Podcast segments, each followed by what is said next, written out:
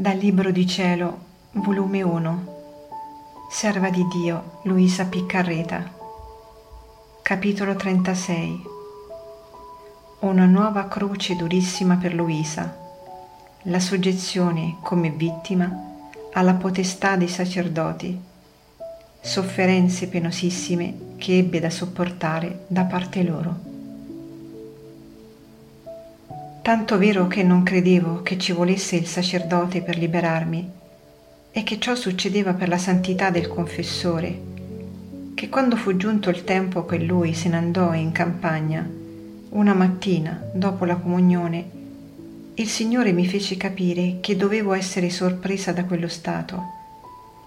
Mi invitò a tenergli compagnia col partecipare alle sue pene ed io subito gli dissi, Signore, come farò? Il confessore non ci sta. Chi mi deve liberare? Adesso vuoi forse farmi morire?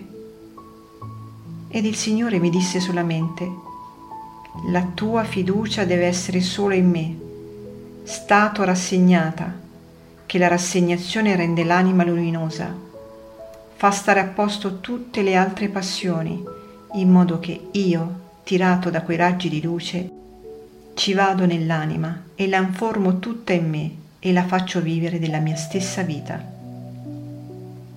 Io mi rassegnai alla sua santa volontà, offrì quella comunione come l'ultima della mia vita, gli diedi l'ultimo addio a Gesù in sacramento, sebbene rassegnata, ma la natura la sentivo tanto che tutto quel giorno non feci altro che piangere e pregare il Signore che mi desse la forza in verità mi riuscì troppo amaro il fatto e senza pensarlo né saperlo mi trovai con una nuova e pesante croce che credo sia stata la più pesante che ho avuto in vita mia.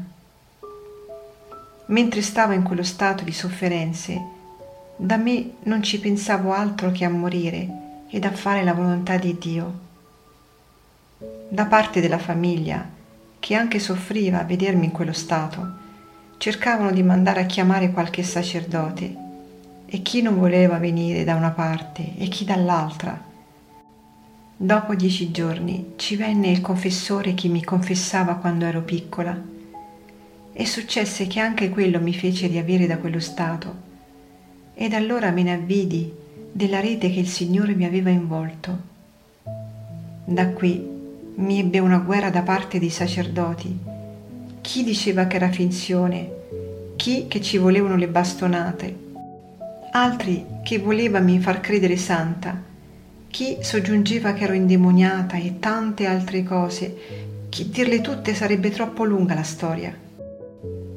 Onde, con queste idee nelle loro menti, quando succedevano le sofferenze e la famiglia mandava a chiamare qualche uno, facevano parti tanto strane che la povera famiglia ha sofferto molto, specialmente la povera mamma.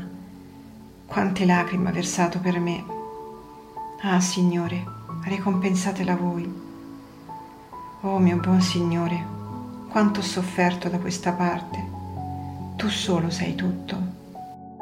Onde chi può dire quanto mi riuscì amaro questo fatto, che per liberarmi da quello stato di sofferenze ci volesse il sacerdote quante volte ho pregato versando lacrime amarissime che mi liberasse?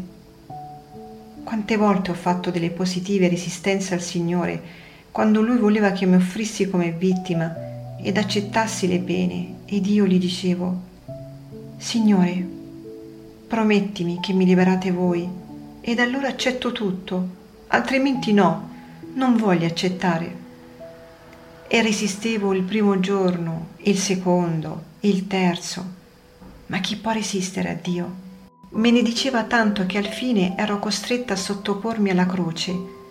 Altre volte gli dicevo di cuore e con confidenza, Signore, com'è stato che hai fatto questo? Come da me a voi adesso hai voluto mettere un terzo?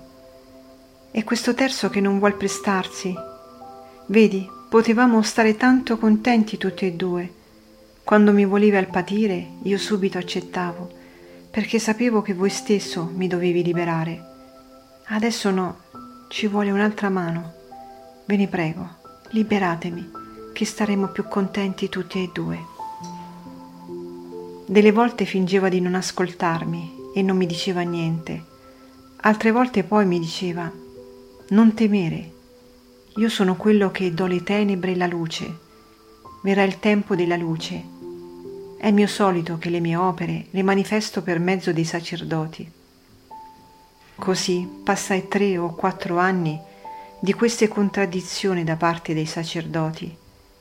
Molte volte mi assoggettavano a prove durissime, giungevano a farmi stare in quello stato di sofferenze, cioè impietrita, inabile a qualunque minimo moto, neppure di poter prendere una goccia d'acqua.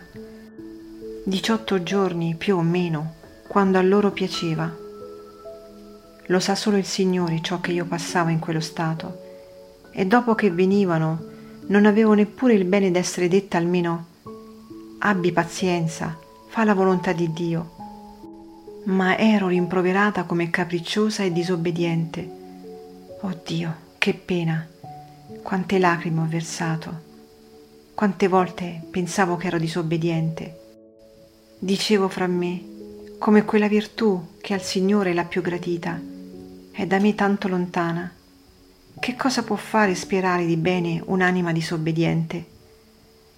Molte volte mi lamentavo con nostro Signore e delle volte giungevo fino a risentirmi.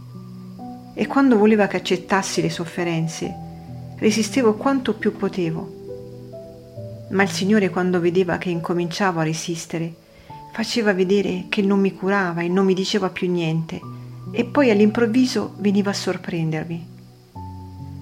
Ciò che poi diceva il confessore è perché delle volte non voleva che cadessi in quello stato, ma ciò non stava in mio potere. È pur vero che sono stata disobbediente e che non sono stata mai buona a nulla ma ricordo pure che la pena più straziante per me era il non poter obbedire.